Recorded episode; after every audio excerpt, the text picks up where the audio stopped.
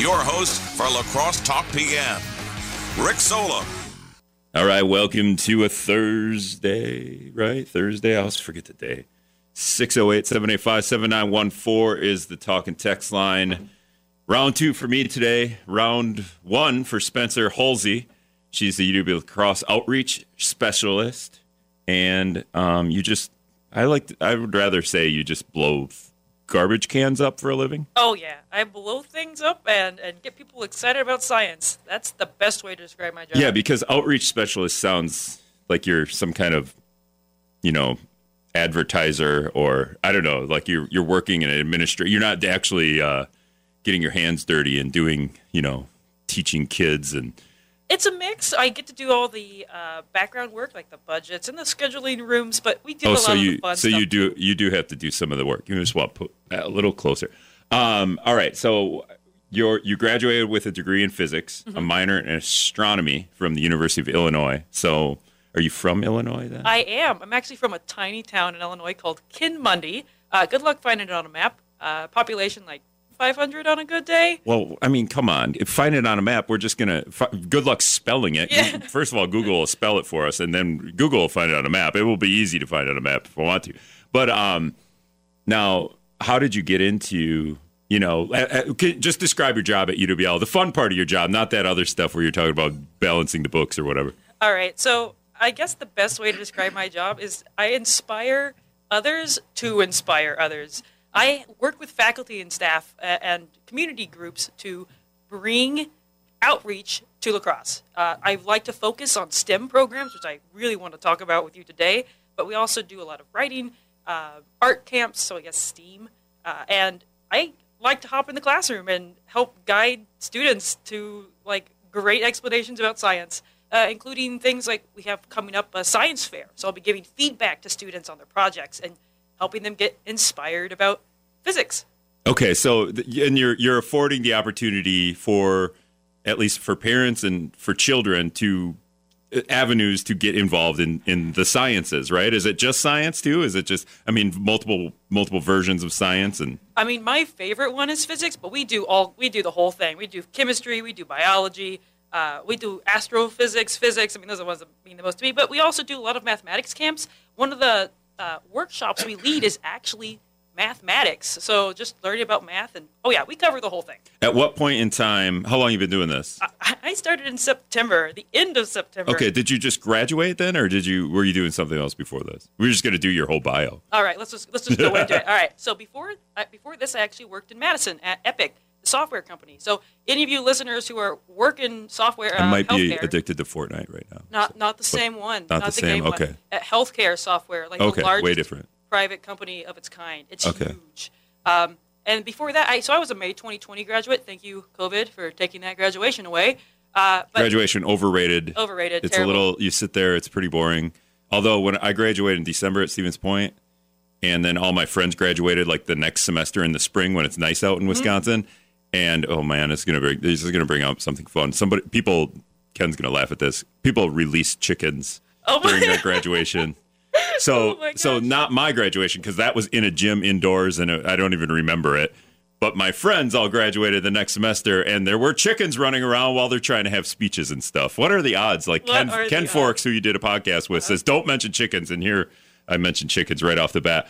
But oh, okay, what were we talking about? You're, we were doing your bio, Yeah, and I okay. interrupted. And, and this is the cool part. So uh, when I was when I was a physics student at University of Illinois, I worked with a traveling science show. I led it for three years, and we traveled around to different schools and taught kids science. And that would include what I described to you: exploding trash cans. Now, the physics department here is very welcoming to like do whatever you want to do to bring science out, uh, and including access to. well, they have that old science building. They don't, you know, they want- they want to get that new science. So explode all you want, because if it burns down, that'll be a great uh, Yeah. incentive to build a new building, right? Goodbye, Cowley. Hello, Prairie Springs too.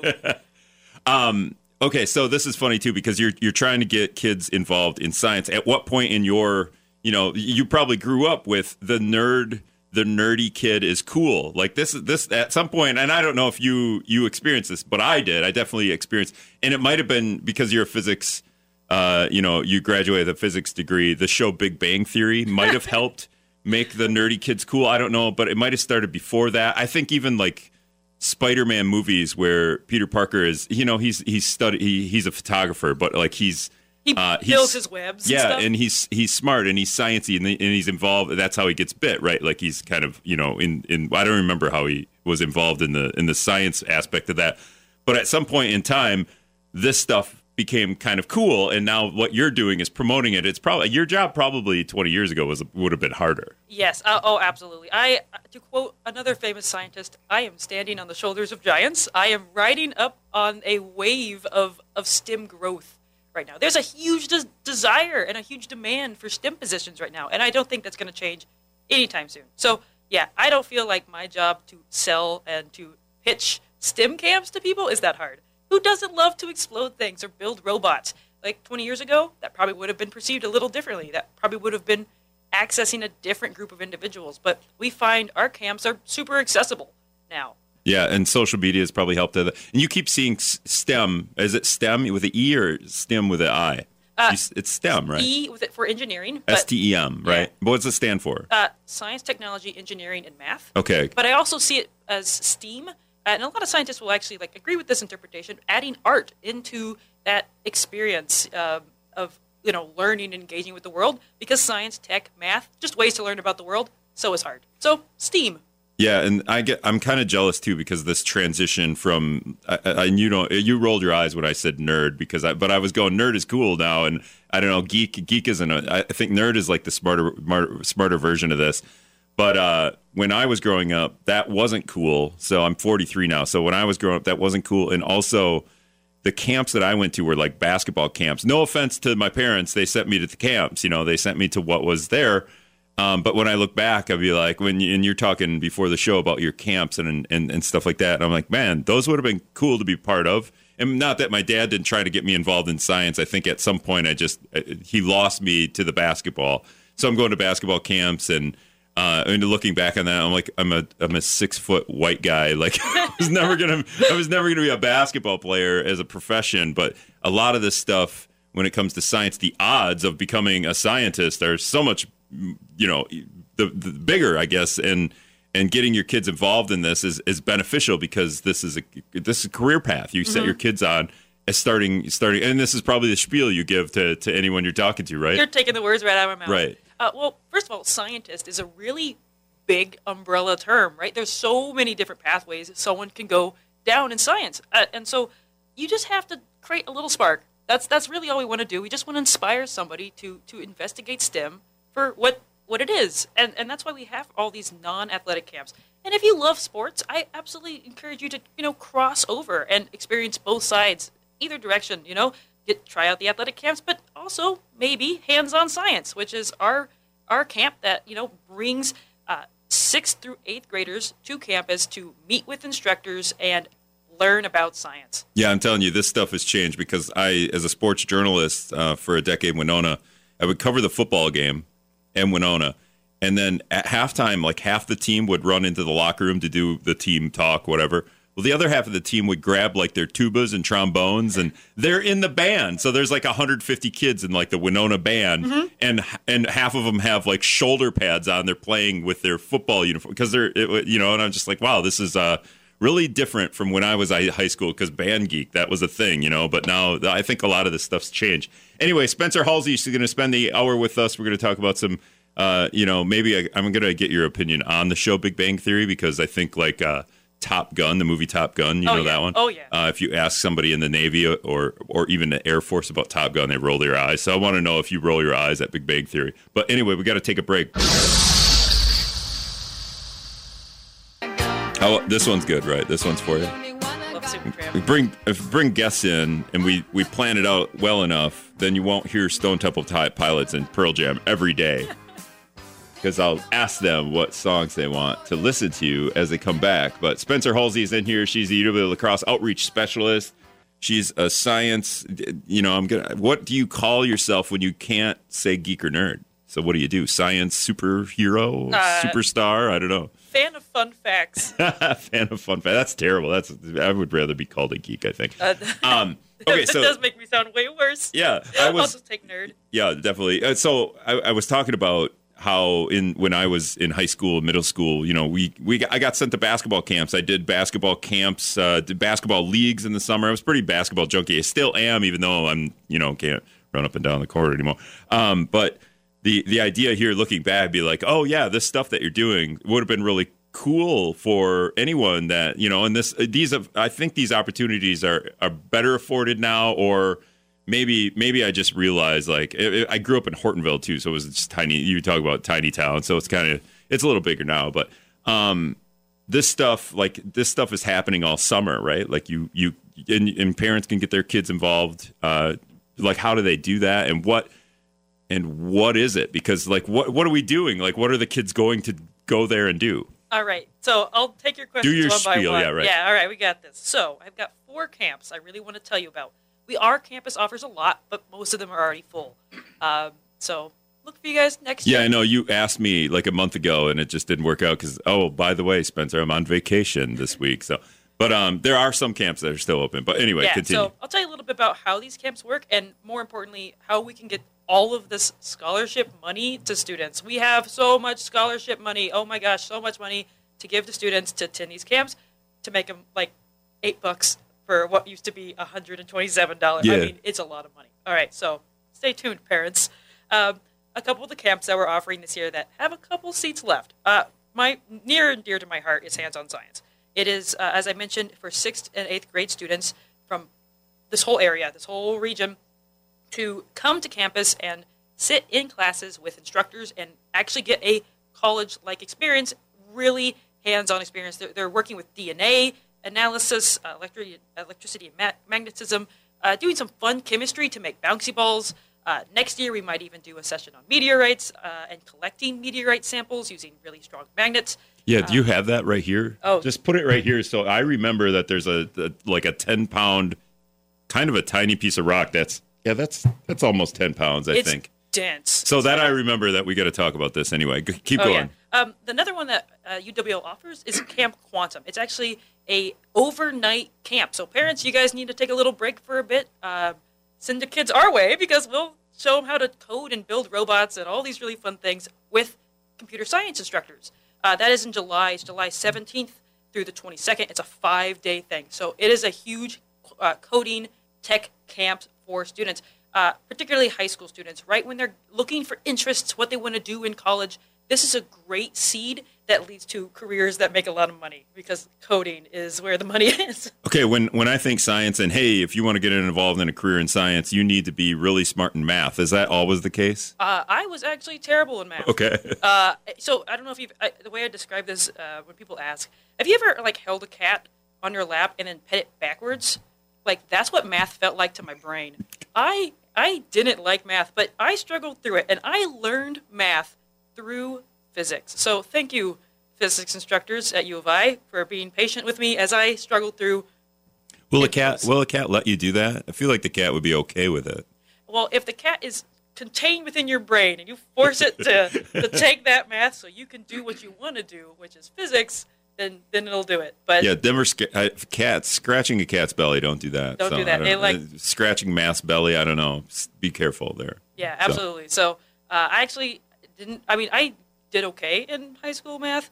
I struggled in college math. There are some really gifted students out there who loved math but didn't like like physics. So you know, everyone to each their own. But if you aren't good at math, don't let that turn you away from science because there's so many opportunities for everyone, even those who love math, those who hate it. Uh, science is not like you have to know math to do science. I was gonna say, can I do the science without having to like do math? Um, it depends on what science. Right, but there's got to be some avenues there, and there's places for everyone. Uh, Yeah. So I actually worked in a genetics lab for a bit. Uh, I mean, it's still got math. All the geneticists out there are like, we do math. You do math, uh, but you don't have to do all of the math to, um, you know, breed corn species to make purple and red dye. Like we did that. We were looking at the um, DNA strands of corn to develop a brand new red dye. Because, fun fact, as I said, fan of fun facts, uh, the red dye in food currently is made out of a byproduct of petroleum, red 40. That's why people are allergic to it. Uh, scientists are like, we can fix that. Uh, so we bred a bunch of corn to be, make it the entire plant from tassel to roots bright red. Um, So you made some. You made some GMO corn. Oh yeah, we did, and we had Or you GMO corn? I don't know. GMO'd corn. Yeah, you verbed it. You verb we verbed GMO there. 608-785-7914 is the talking text line if you want to get in here. Spencer Hulsey spent an hour with us talking about uh, science and and okay, so like you like to promote that you're you blow things up. Mm-hmm. Like can you just can you just go into the the, the idea that your your spiel the the highlight of your spiel is you blow garbage cans up somehow. Yeah, so um, for camps and stuff, a good kickoff for any camp is to bring all the kids around and start it off with a bang. Um, and that's something I'm going to be introducing throughout this position because I just started in September, uh, partnering with the physics department to bring those kinds of fun, like memorable moments to these camps that kids would want to see, including blowing trash cans up. And that's my expertise. I've done it 185 times now. Okay. Yeah, and so That's a I'm- round number. I feel like maybe it's 187. 187. Well, there was a couple ones that didn't go as planned. I the scar is gone, but Oh, uh, the it the memory remains. Do you, ever get, do you ever get a dud garbage can where the kids are super disappointed? In yeah, that does happen. It You? does. Okay. Well, Yeah, but we try our best, and um, the we we had a whole protocol for diffusing them, but you know, I think maybe 180 out of the 185 were were solid. Some of them exploded better than others. It depends on the temperature. Actually, fun fact. Um, but yeah, we and so we bring these that that kind of fun excitement to camps. I mean, it's not all just classroom stuff. but when the ki- when the kids watch you blow up a garbage can and then they go about the rest of the camp, right? Mm-hmm. That's kind of how that starts. It could be so. It could be how it starts or how it ends. It depends on the camp. Uh, next But if the camp starts with you blowing up a garbage can and the kids go through whether the camp is a day camp or a week camp and they don't get to blow up a garbage can, are they disappointed? Or do I you don't- let them all blow up a garbage can? whoa, nope. Safety first. Safety first in science. Uh, what about a like a maybe a a, a, tin- a a styrofoam cup or something? Like, can we can we shrink it down? Can we do something where the kids get to blow stuff up too? I, I think you might have a future like potential in science outreach. Does that sounds pretty fun? I mean, this is just Mentos in the Coke Two liter Coke thing, right? Like, Well- just do that. I mean, at negative 321 degrees, you got it. Okay. So yeah, but I yeah I would be if I was at a camp and you blew up a garbage can, you promoted this, and then I got through the rest of the camp. I was like, wait a minute, when do I get to blow up a thing? I would be severely disappointed. oh well, I'll keep that in mind. But maybe your kids aren't. I mean, maybe they're probably doing other things that just they they forget about the fact that they you blew up a garbage can. oh well, they're not forgetting, but I think it, they're still excited by it because you know, fun fact: I was a kid once, and I now explode trash cans, so they can do the same. Yeah, here's the goal, kids. Yes, you you, you got to keep this. at it so you can blow these garbage cans up. What what about can we blow up other things that aren't like garbage can is garbage can? What else you got to like what else could we blow up that you know we don't really care about but would be maybe more unique in terms of you know we got to think about this 185 garbage cans. It's time to move, maybe hit the 200 plateau Level and move on. Level move up. on, yeah, level up. Okay. So, all right, this actually well. And we've we've got a break, so we've got uh, we got a couple minutes. Let's brainstorm here during the break. Uh, if you guys want to text in, what should Spencer be blowing up after garbage can? 608 785 7914. We'll continue this conversation in a minute. All right, welcome back to La Crosse Talk PM. Spencer Hulsey, UW La Crosse Outreach Specialist, and we'll just call it. I mean, can we call you a scientist? I mean, Yeah. So at one point you, you were, and now you're an outreach specialist promoting science and scientists and scientism. Is that a thing? Yeah, so uh, the outreach program that I used to do defined scientists as anyone who ever wondered why something is the way it is. Uh, if you've ever wondered why the grass is green or why the sky is blue, or we used to joke, if you've ever wondered why your brother or sister is so annoying, then you're a scientist. And it's true. I mean, scientists are just people who wonder why things are, and then they figure it out. and then go figure it out, right? Figure it out. Yeah, because I think I have the wonder part all the time. Like, how is the remote working? you know, like how IR. this thing? You know, but then I never go and, and, and try to figure it out. But um, so you you mentioned a couple of these camps, and they they happen in what what dates are these that, that that we can still get involved in? Yeah, okay. So, um, parents, many of your kids are actually going to be participating in a science fair, uh, over 300 students so far, uh, May 10th. So that one's already filled. So Yeah. sorry, that negates here. But the ones that remain, there is a writing workshop. So eh, whenever they apply to be a scientist somewhere, they want to get a job somewhere, we are going to help them put their skills on paper. That's uh, leveling up your personal brand. That's at the end of the summer. Uh, hands-on science is Wait, how old you got to be to do the writing workshop? uh, that's for high schoolers. High schools, yeah, that's what I thought. It seemed- seemed like- yep. college. Um, the Camp Quantum for the coding camp is uh, July 17th through 22nd. And when you say coding, par- parents might not un- even know what you're saying. I think I do, but it's like computer coding, right? Like So it's like all computer, yeah, computer coding. So if you log in and you're like, you can see a website, there's stuff happening behind that, Yeah. that stuff. Yep. Okay. And and so much more. They also have like a robotics part, so you can actually program robots to do things. Kids will get a kick out of it. I mean, you're going to be moving arms to do things and build things, um, and they get to stay on a college campus. So that's that's pretty cool. And the final one is hands-on science. We actually only have like ten spots left, and there's like sixty total spots. Uh, no, seventy total spots because we put ten more 10. in. Yeah, because it's been so popular. We're like, we got to get more kids on campus. So, um, and as we mentioned before, we have scholarships for every single one of these programs. I actually think Camp Quantum has like free admission for like 75% of the people that apply. I mean, if you apply, you'll probably just, your student will be able to attend because there is so much desire to see students in STEM now. It's not like it was 20 years ago, which is when I was like born, but so it's not like it was what it used to be. People are funding STEM. So my my personal favorite, and if you are wondering what to do this summer, uh, hands-on science is is just a blast. Now, are these all just day camps, or are they I, uh, for a week and I come back each day? Or We do all kinds of camps. Okay. Uh, hands-on science is a uh, they come and they pick, they pick up at the end of the day, but the camp quantum is overnight, so they actually get to stay in the dorms like they would if they were in college. yeah, yeah, those are always the funnest. Uh, my basketball camp days, uh, those are always the funnest because you just you, you got to hang out with your friends and you made a bunch of new friends and we play basketball all day, so you could science all day. Um, this is the other thing too, and I'll just get back to this: this idea that you get your kids involved in science, but the real world aspect of being of, of doing science as a as a profession seems kind of endless and kind of um, vague to me because what is all I think about is someone wearing the goggles and there there's probably a Bunsen burner, although I don't think they use Bunsen burners as much anymore. Maybe We do. hot still plates or, Hot something. plates. Um, and and then there's just you know beakers and and Bunsen burners essentially. A lot of B words essentially. but um, Broken can you can you kind of explain?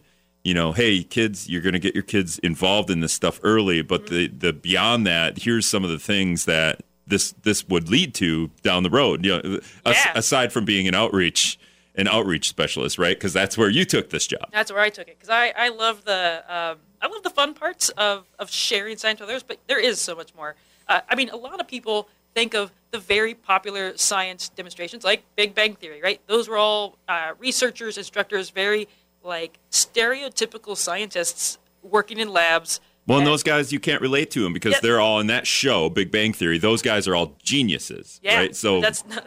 I mean, yeah, you, you were just so going to say more. you're not a genius. You can, I mean, I think you were going to say that, but um, yeah. So those guys, I mean, the show is fun, and I, I, I do want to get your okay. Let's just do it right now. Big Bang Theory, like how relevant is that to actual like what's going on maybe on a college campus?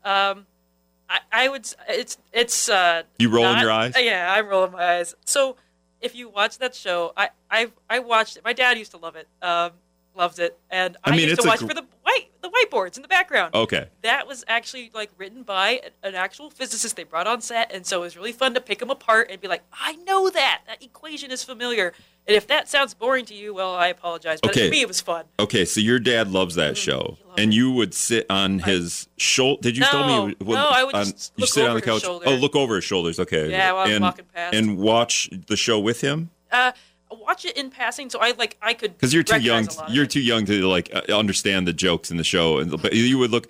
But did your dad maybe keep that on because like is Spencer really looking at the whiteboards here, and maybe he was thinking like you know there's something more to this, and maybe he hated the show, but Oh he knew gosh. that you were like checking out the the the stuff in the background and trying to determine whether or not that was BS or not. Not that you were thinking like that, but like, oh wait a minute, that stuff on the on the whiteboard is actually Is a whole career? correct. And Somebody. you know, like it's just, like you're almost like a savant in that way. Or you know, you put someone in front of a piano and they start playing the piano. They, you know, there's a piano on the background. You put a kid in front of the piano and he starts mimicking it. Like in that, in that that's very.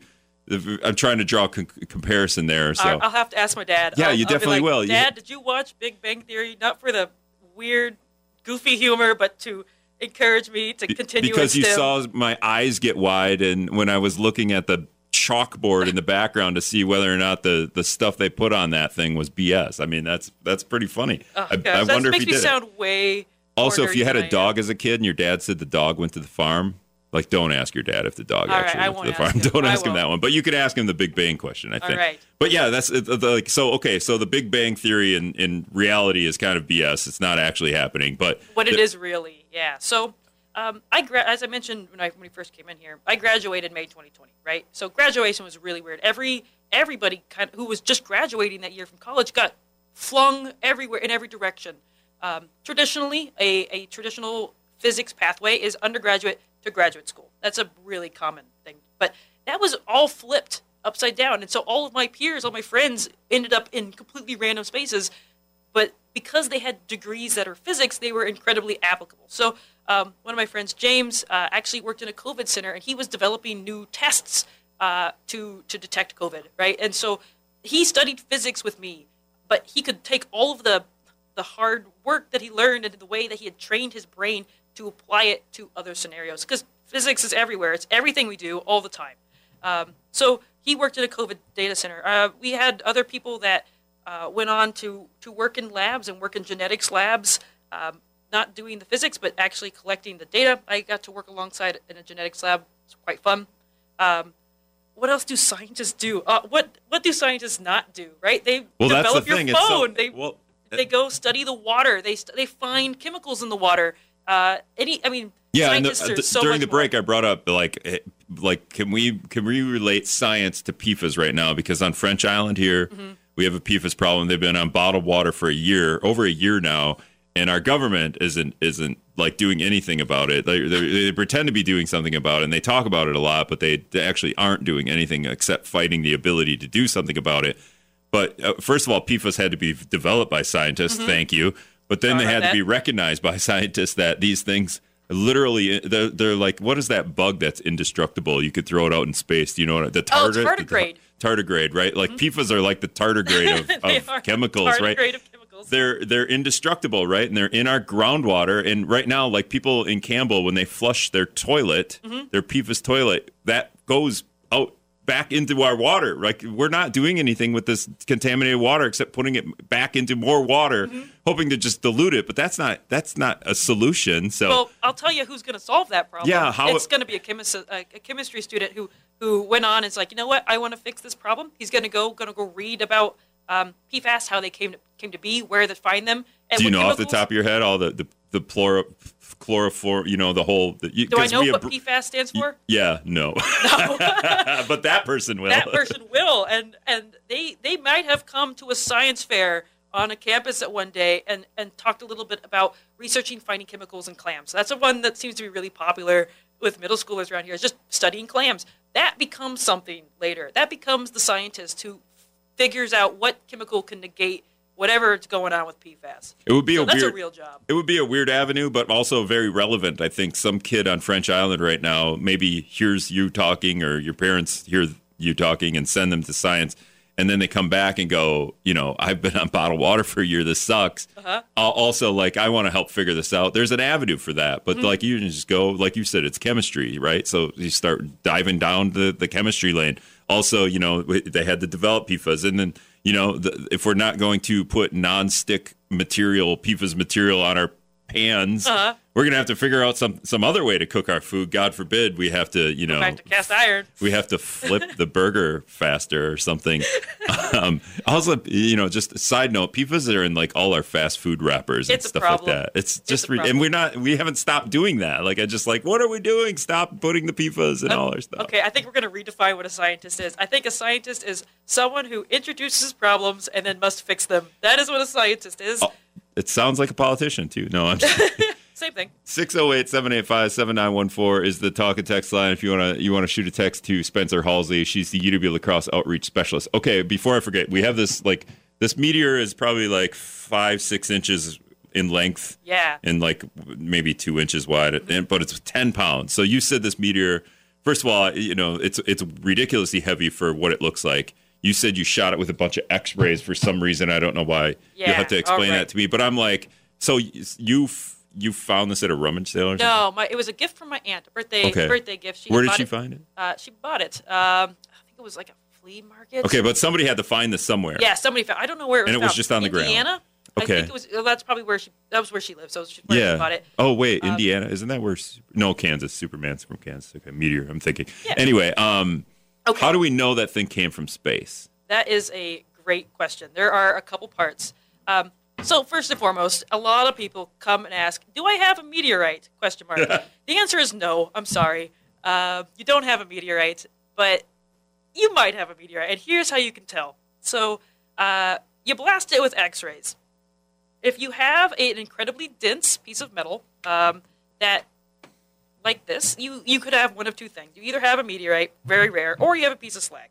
The best way to tell if you have a meteorite or not is to blast it with X-rays, and that gives you a elemental composition of the rock. So a long time ago, about 4.56 billion years ago, um, Earth formed, and uh, alongside it were a bunch of lot of little rocks that formed alongside it, and um, all the other planets formed uh, Mars, the terrestrial planets, and what was left was a huge ring of like debris around us, and then an even bigger one past Pluto called the Oort cloud. And so there's a lot of extra stuff in space that wasn't put into a planet at the time of its formation. Uh, that is called an asteroid. Um, and when it comes hurtling towards Earth, it usually burns up. Uh, and as a matter of fact, about 100 tons of it hit Earth per day uh, in the form of tiny little dust particles. But ever so rarely, you'll get a really old chunk of metal hurtle towards Earth and it'll stick. So it goes from meteor to meteorite when it hits Earth. Um, and what you're looking for whenever you're testing a rock to see if it's from space is uh, iron nickel composition. So iron nickel was really common when Earth formed. Earth has a core of iron nickel. Um, so all of Earth at, the, at its core is iron nickel, but the stuff on the surface rusted away or sunk into Earth because Earth wasn't always perfectly solid. It used to be kind of molten.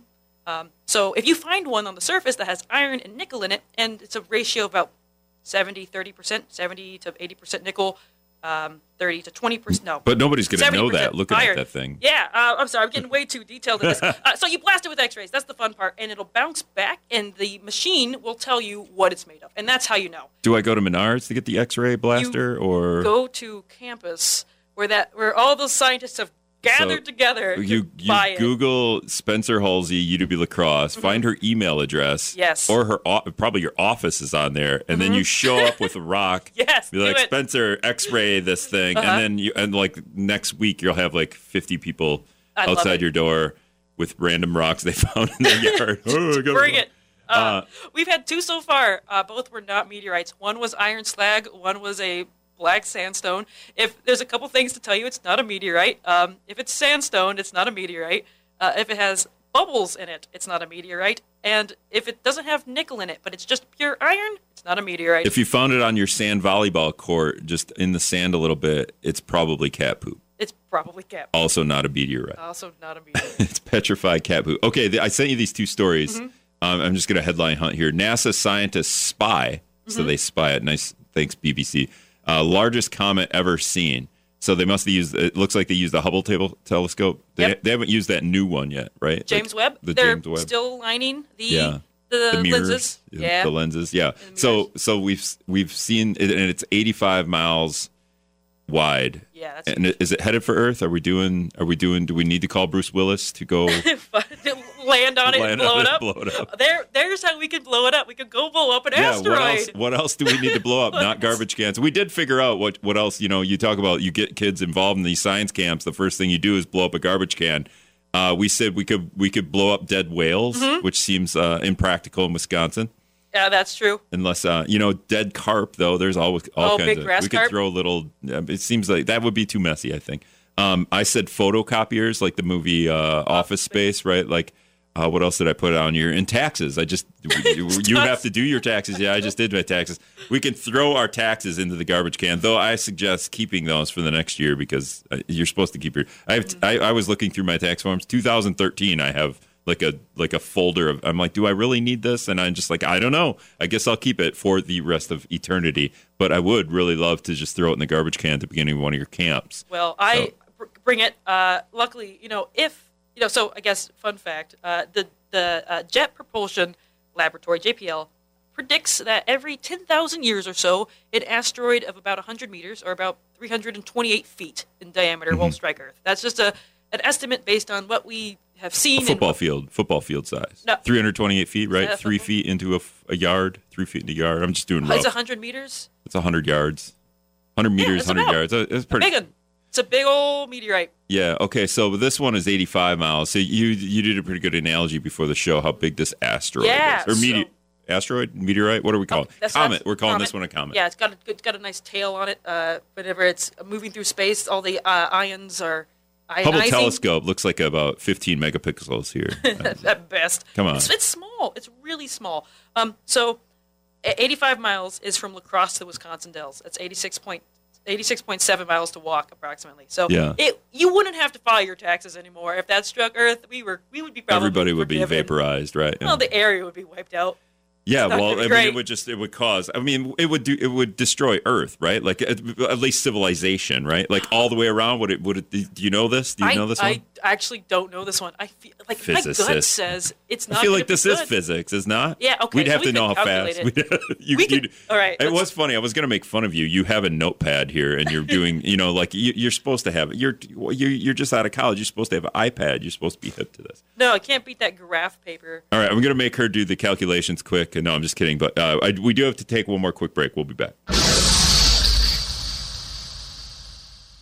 All right, welcome back to La Crosse Talk PM. I'm just going to wrap up here with Spencer Hulsey, the UW La Crosse Outreach Specialist. Just talking about we just did a we did a show in science. Uh, we figured out that the the we can't determine the the price of the meteor. Thanks for texting Dennis. Wondered how much this rock was. This 10 pound rock that's like six by three inches. Uh, we, inflation is going up so high that we have no idea how much. It's Yeah, just uh, if it was worth five thousand dollars now, it's probably worth like seven. at least And, a and you're bucks. at, at some point you're gonna have to claim it. So you're gonna have to pay your taxes. Well, you, probably this year. Well, you haven't done your taxes yet, Spencer. So Keep you're probably have to claim. me. Terrible. The other thing that so this meteor we were talking about the largest comet ever seen, 85 miles in diameter. So from here to Wisconsin Dells, that thing, Mm-hmm. and it's going to buzz the Earth here pretty soon, I think, and we'll all be toast. I mean, even if it buzzes the Earth, it will probably affect us, right? Well, it.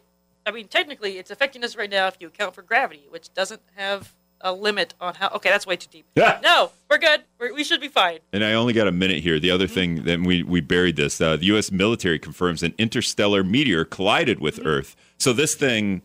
Now you you were talking about this Perfectly before the show. If this thing went through the atmosphere, if we saw it, what mm-hmm. would it look like when It'd it goes? be huge. So most asteroids, I mean, most meteors that pass through Earth's atmosphere are that ones you see. So when I shooting see a shooting star, I'm laying on the golf course out in uh, Valley High. I live out, Mm-hmm. there. There's the middle of nowhere. I can see shooting stars all the time. How big are those? those are like the size of a grain of sand. They are burning so bright and so quickly that you can see them with the naked eye. It's it, it's incredible. Okay, so when something like six by three goes through atmosphere, this thing had to go through the atmosphere. It's probably bigger than that when it went through. I'm sure it burned Probably off a little off. bit.